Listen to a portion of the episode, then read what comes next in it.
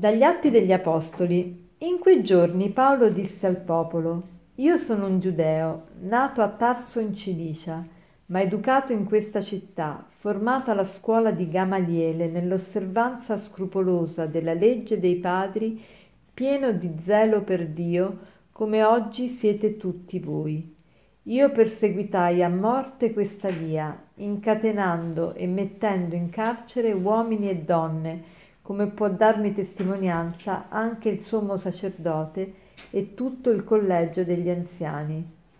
Da loro avevo anche ricevuto lettere per i fratelli e mi recai a Damasco per condurre prigionieri a Gerusalemme anche quelli che stanno là perché fossero puniti.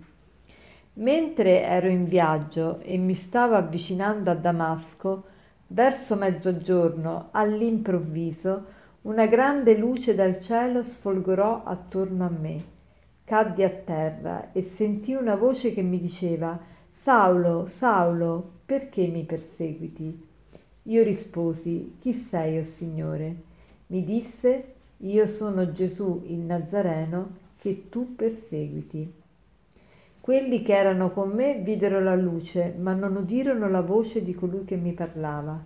Io dissi allora che devo fare, Signore? E il Signore mi disse, alzati, prosegui verso Damasco.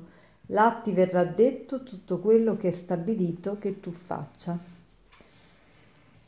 Oggi è la festa della conversione di San Paolo, una festa molto importante considerando che Paolo è l'apostolo, anche se non in senso stretto perché non era della cerchia dei dodici, è l'apostolo che ha avuto più influenza nel cristianesimo.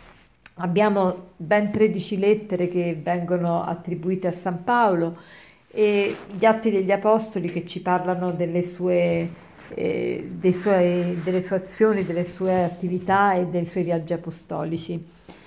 E Paolo era un giudeo e, e, pensava di fare bene a perseguitare i cristiani, se non che proprio mentre era in viaggio per poter andare a, a fare una bella retata di altri cristiani e portarli in catene a Gerusalemme, gli appare Gesù stesso e attraverso una luce che lo acceca e che gli parla e gli dice Saulo, Saulo, perché mi perseguiti? E lui subito risponde chi sei, o oh Signore? Quindi già ha la percezione che sta di fronte a a, a, Dio, di fronte a qualcosa di soprannaturale e Gesù gli risponde, io sono Gesù il Nazareno che tu perseguiti. Cioè Gesù si identifica con i cristiani e probabilmente questa esperienza è quella che sta alla base della sua teologia della Chiesa come corpo mistico di Cristo. Troviamo nelle lettere di San Paolo infatti la concezione della Chiesa come tutto un corpo in cui Gesù è il capo e noi siamo le membra. Quindi se Gesù è il capo e noi siamo le membra, siamo tutti uniti e quindi ogni volta che io mi relaziono con qualcuno, io mi relaziono con Cristo, io, in Cristo è in quella persona. E questa verità è una verità che, alla quale noi siamo molto abituati e che diamo per scontata, ma che poi nella pratica della vita di tutti i giorni non consideriamo.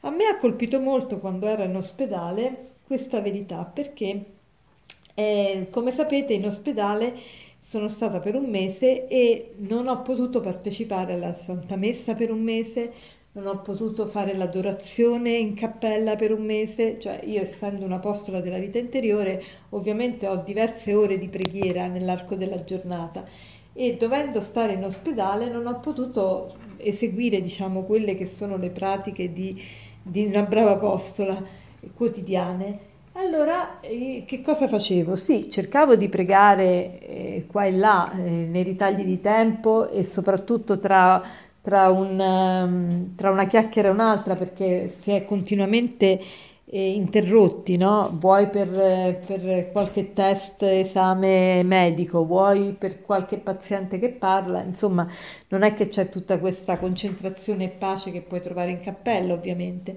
Allora mi è venuto in mente di relazionarmi con ogni paziente proprio immedesimandomi, cioè cercando di vedere in lui veramente Gesù e per me quella è stata il momento della, dell'adorazione, cioè o hai un, di fronte un'ostia o hai di fronte un malato, lì c'è sempre Gesù.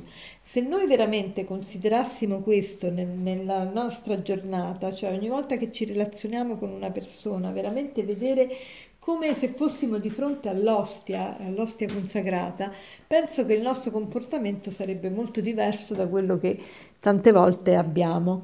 Quindi ehm, cerchiamo veramente di fare tesoro di questo insegnamento di San Paolo che veramente ci aiuta a vivere nel quotidiano la nostra relazione con Dio, perché non, la relazione con Dio è fatta non soltanto di preghiere, non soltanto di momenti di eh, solitudine con Lui, ma la nostra relazione con Dio è tutti i momenti perché Dio è in mezzo a noi, Dio è con noi. Saulo, Saulo, perché mi perseguiti? E per concludere vorrei citarvi questo aforisma che dice così: La migliore riforma della Chiesa è quella che comincia da se stesso. Buona giornata.